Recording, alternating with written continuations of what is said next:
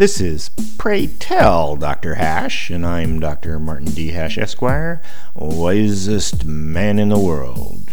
Because the competition just ain't that tough. And these are things I wish someone had told me. Today's topic religious concepts.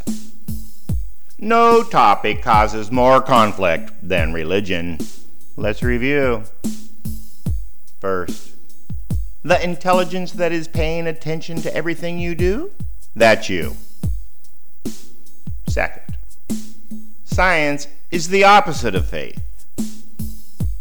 Third, religion is subjective, and so is calling something a religion. Fourth, there are no public morals, only people who want there to be. Fifth, enforced morality is an attempt to gain control.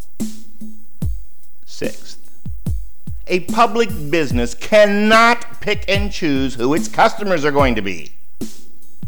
Seventh, Puritanism is an attempt to combat people's preference to play over work. 8.